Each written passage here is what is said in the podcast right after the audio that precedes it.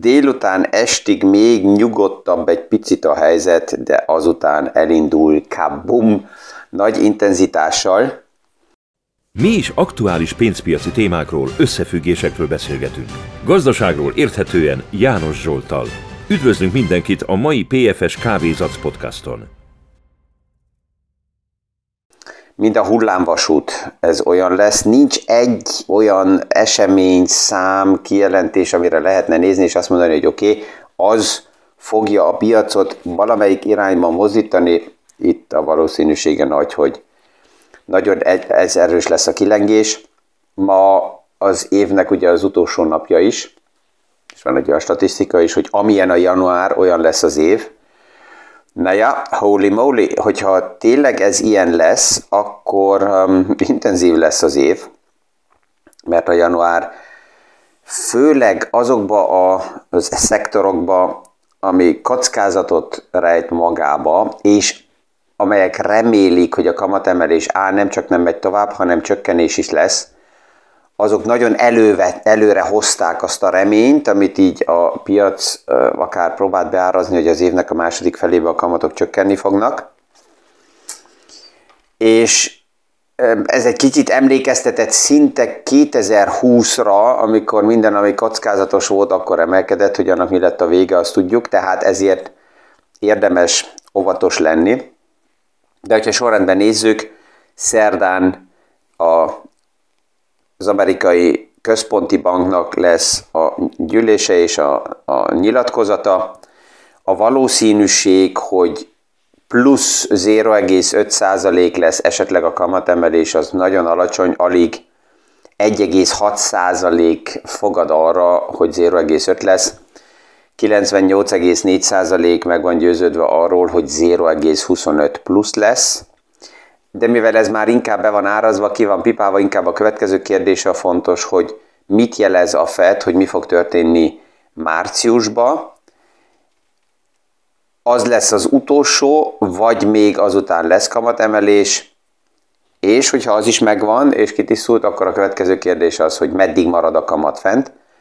Mit tervez a Fed. Ez összefüggésben van a gazdaság állapotával, tehát itt megint akkor visszatérünk a számokhoz, és ez lesz a második része ennek a hétnek, hogyha csak megnézzük, hol is van a, a, a listám, hogy kik azok, akik ezen a héten így um, kijönnek uh, számokkal, és, és lényegében a vállalatok oldaláról. Tegnap este már elindult, NXP Semiconductor, Samsung, Caterpillar, General Motors, McDonald's, Pfizer, USB, Exxon, Mobile, AMD, um, uh, kik azok, akik ismertek, rengeteg van, akit nem ismerünk, T-Mobile, US, brr, Micro, um, Microchip Technology, MetLife, Meta Platform, um, Estee Lauder, Eli Lilly, Merck, Apple, Amazon, Ford, Alphabet, Qualcomm, Starbucks, tehát itt, itt, itt mehetnénk végig a who is who, a blue chip és a tech szektorokból fognak jelenteni. Tehát ez a hét nagyon intenzív lesz, pont ebből a két szemszögből az egyik, hogy a Fednek a gyűlése, és a másik, hogy akkor, hogy milyen állapotban van a gazdaság a héten ugye az Európai Központi Banknak is um, gyűlése van, ez csütörtökön lesz, a Bank of England um, gyűlése lesz, az is csütörtökön, az amerikai munkaerőpiac lesz pénteken, hogy milyen állapotban van, a fogyasztó um, árindexek az eurozónából jönnek ezen a héten, tehát nyakunkba borul ezen a héten rengeteg minden ezért a rövid híreket így túl komolyan venni, szétszedni szinte nonsens, mert napi vagy óra szinten is tudnak fordulni az irányok. Ami a nagy vagyonkezelők oldaláról egyre tisztábban látható, és így is pozícionálják magukat, hogy, hogy Európának és az emerging market piacoknak 2022-re jobbak a kilátások, mint az amerikai piacra, ami megint nem azt jelenti, hogy hogy az amerikai piac ezért teljesen megáll, hanem mindig a reláció egymás között, hogy melyik erősebb, vagy melyik gyengébb, annak ellenére minden ketten tudnak megfelelően emelkedni, de Európától azért vár a piac többet el, mert ugye a kamat emelés az nagy valószínűséggel az amerikai piacba hamarabb meg fog állni, mint Európába. Európa márciusban nem fogja befejezni a kamatemelést, az még egy ideig megy tovább. Ez azt is jelenti, hogy mivel eurozónában a kamatok emelkednek, ez rövid időre nézve érdekesebbé teszi a nemzetközi befektetők oldaláról az eurót, mint a dollárt. Európának így is úgy is. A gazdasági helyzete kiindulásból jobb, mint Amerikának, plusz a kínai normalizáció minél jobban az megy előre, annál hasznosabb ez Európának, ezt már többször megbeszéltük, hogy Európa általában a kínai számokat negyedévvel halasztva követi, tehát hogyha Kínába jobbak a számok, akkor ebből profitál Európa, és hogyha Kínába valaki prüszköl, akkor Európa tüdő gyulladást kap. Ez az erős összefüggés, ez már rég nagyon erősen létezik Európa és Kína között. Egy olyan kérdés merült fel, ami, amit majd picit szét akarok szedni, az az, hogy mennyi ESG-t nyitott a befektető financírozni, elvállalni. Ugye egy ideje az ESG eszközök és ez az ESG címszó a termékeknél a, szinte mindenütt megjelenik, és ezek az ESG termékek rombannak szinte minden pénzpiaci iparágban dolgozó vállalatnál, mind a gambák a megfelelő augusztus esős délután után. De hogy nézzük meg, hogy mi is van mögötte. A tavaly augusztus óta az ESG témába a pénzpiaci iparágban szereplők kényszerítve vannak ugye a felügyelet oldaláról is arra, hogy az ügyféllel beszélgessenek az ESG-ről, és az ügyfélnek az ESG elvárását vonják be a portfólió összeállítási döntésbe. Most, hogyha valaki ezt szétszedi, ugye a három betűt, environmental, az inkább a zöld témák körül van, a social téma, ami a, a, a szociális rendszerek, a fair munkapiac, um, témáit érinti egyszerűen nézve, és a governance, ami nagyon erősen a transzparenciát, az etikus eljárásokat, a szabályokat érinti. Tehát, hogy ezt így kívülről megnézzük, akkor nagyon sok esetben ezek olyan témák, amire sokan azt mondják, hogy ja igen, ez, ez, ez kell. De menjünk egy picit tovább, és nézzük meg, hogy annak, hogy valaki azt mondja, hogy ez jó, és ezt támogatnám, ennek azután mi az ára? Mert mikor oda kerülünk, akkor lehet, hogy sokszor megváltoznak a vélemények. Itt nagyon sok alapkezelőnél sajnos almát almával sem lehet összehasonlítani, mert több alapkezelő biztosító bank a hagyományos eddigi termékekhez nagyon sokszor most létrehozott ESG pendant terméket, tehát az ESG másolatát az eddigi terméknek, tehát nem a hagyományos termékeket csak transformálják, ami véleményem szerint helyesebb lenne, hanem azt mondják, hogy oké, okay, akkor létrehozunk egy ESG terméket, mert ezt akarja a piac. Ezt ők általában nem teszik meg ingyen. Ebben az esetben is van egy, egy felmérés, ami megnézte az elmúlt két években, hogy az ESG másolatoknak a költségstruktúrája hogy alakult. És érdekesen lehet ezt látni, hogy 2019-ben plusz 9%-kal drágábbak voltak az ESG termékek, 2022-ben 30%-kal drágábbak voltak, mint a hagyományos termékek. Ami azt mutatja, hogy itt a pénzpiaci iparág persze, hogy neki ez tetszik, hogyha felfedez egy olyan termékkategóriát, amelyikbe több költséget bele lehet tenni, ha így is, úgy is már megvan a MIFID óta ugye a nyomás a költségstruktúrákra, csak hogyha belegondolunk, azelőtt, mielőtt a költségeket el kell, a pénzpiaci iparák ki kellett mutassa, azelőtt volt olyan vagyonkezelő, voltak olyan termékek, struktúrák termékek, amelyek évente 4-4,5 százalék költséget könyveltek el, Ma azt látjuk, hogy minden, ami úgy 2% közelébe van, azt már kritikusabban lehet nézni. Az ESG termékeknél ez a belső költség úgy átlagban pillanatnyilag 30-40%-kal drágább. Van egy olyan statisztika is, amelyik azt mutatja fel, hogy olyan körülbelül a pénzpiaci iparág azt gondolja, hogy 50%-kal drágábbak lehetnek ezek a termékek, mint a hagyományosok.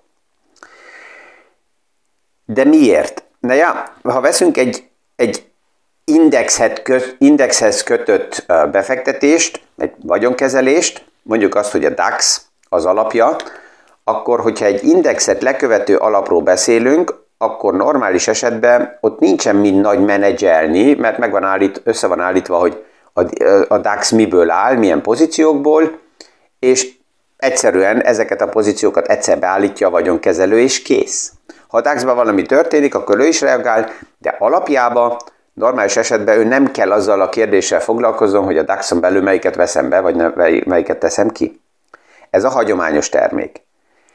Hogyha ESG megfelelő kell legyen ez, a, ez a, az indexet követő alap, akkor kezdődik az a munka, hogy meg kell nézze, hogy kik vannak benne, ezeknek a vállalatoknak milyen a bizniszmodellük, és azután esetleg kizárási kritériumokat kell megállapítson, hogy melyik vállalaton nem veszem bele. Ott a kritikus kérdés az, hogy akkor még ezt az indexet lekövetheti-e, és ez a neve megmaradhat-e ennek az alapnak, mert hogyha kirepülnek egy páran, mert nem ESG megfelelő a bizniszmodellük, akkor már eltér ez az alap az indextől, és ez már egy következő kérdés, hogy ez mehet-e. De ez a plusz munka, amit el kell végezzen a menedzser, ez jogosan ad egy olyan pozíciót, azt mondja, oké, okay, ez kerül, mert ingyen nincs, és ezért drágább tud ez lenni, hogyha egy ilyen ESG megfelelő alapot választunk ki.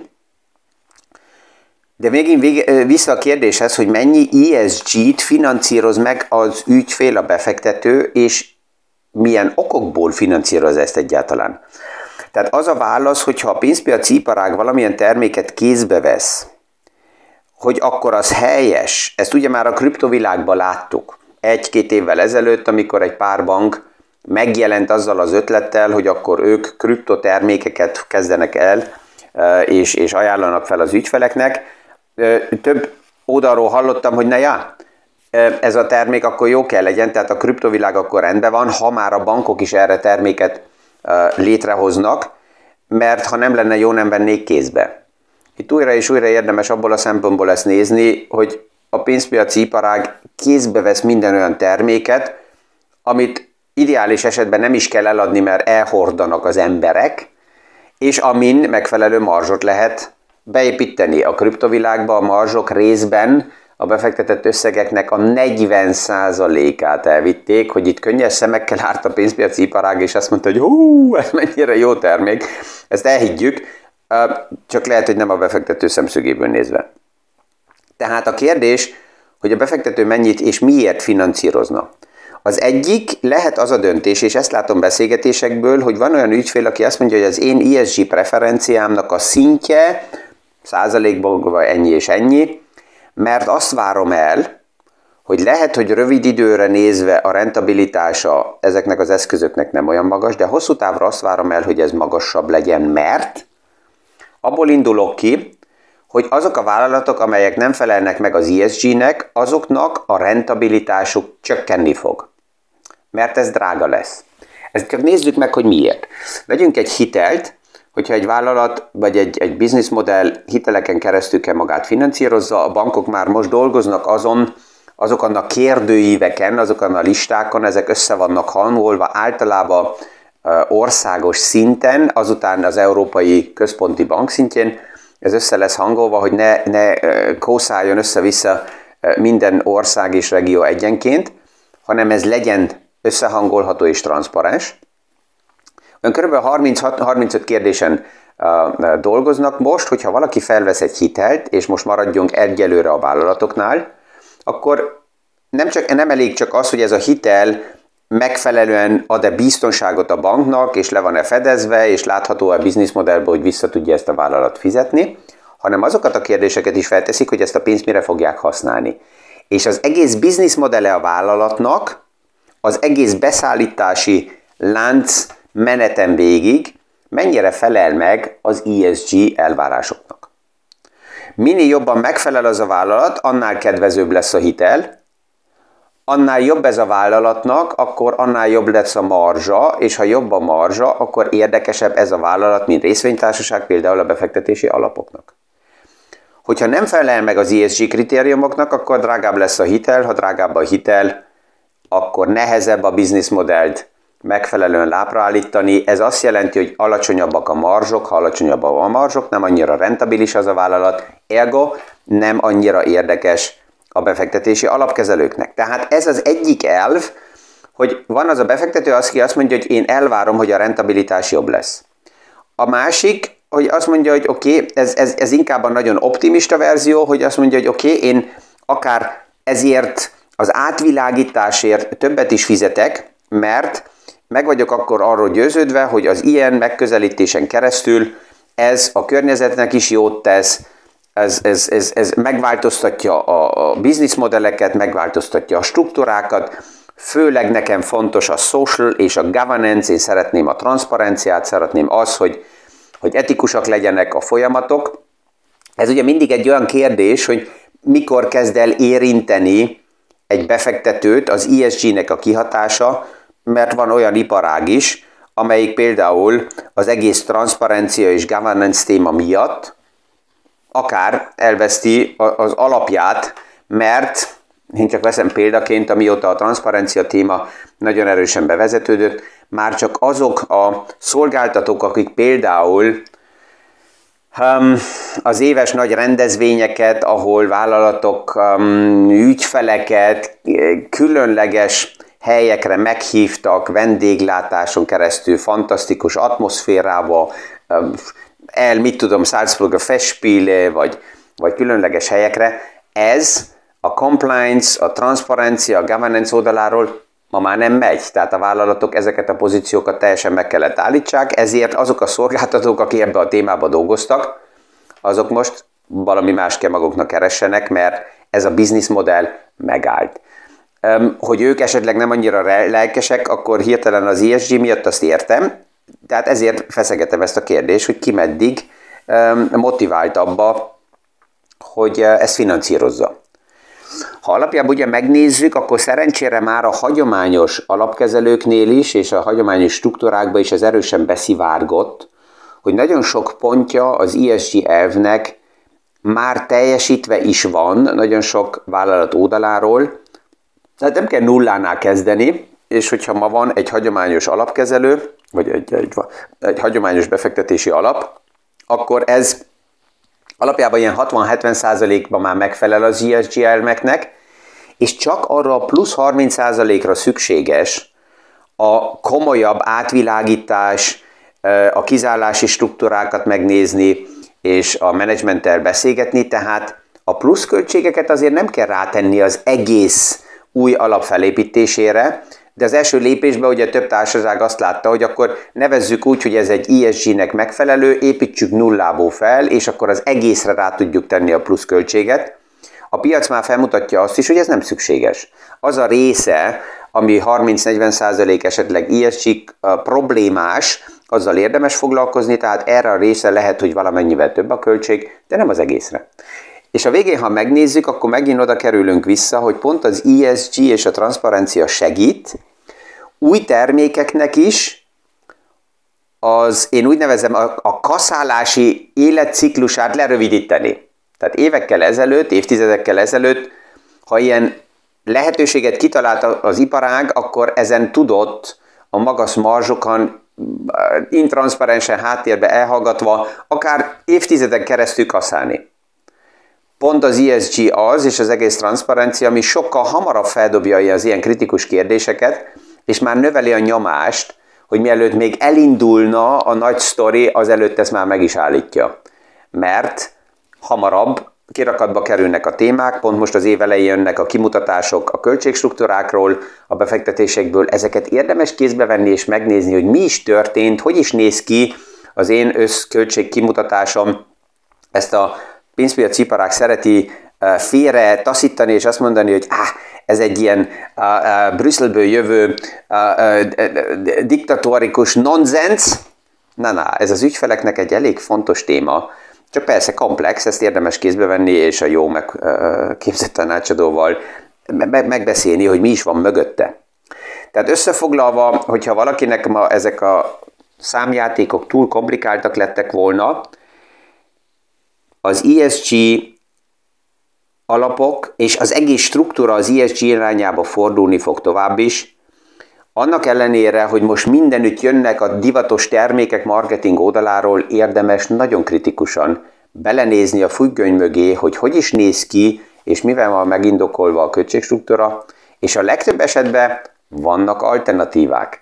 És ha van alternatíva, akkor ezekkel is érdemes foglalkozni. Ez persze, hogy egy független tanácsadóval az oldalán egyszerűbb, mint hogyha egy bizonyos terméket értékesítővel ülök le, akinek nagy más választása, mint azt most, amit hozott, és ami az asztalon eladni. Nincs, hát az egy nehezebb helyzet. Ezzel ma is, mint mindig, elbúcsúzok, kellemes napot kívánok mindenkinek, és viszonhallásra a hónap reggeli PFS Kávézac podcastig.